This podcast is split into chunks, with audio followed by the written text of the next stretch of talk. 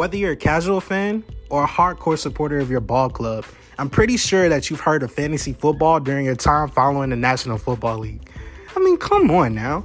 Fantasy football is a multi billion dollar phenomenon and industry that is increasing in popularity each and every year, making the casual fans of teams into strong supporters of players.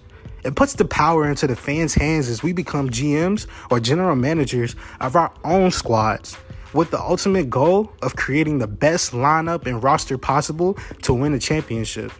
What's wavy? My name is Moon Vibes, and each and every week it's my pleasure to help you along this season as we bring fantasy insight and perspective, entertaining conversations with special guests, ice cold takes, and ultimately have a whole ton of fun in 2021. Welcome to Fantasy Vibes.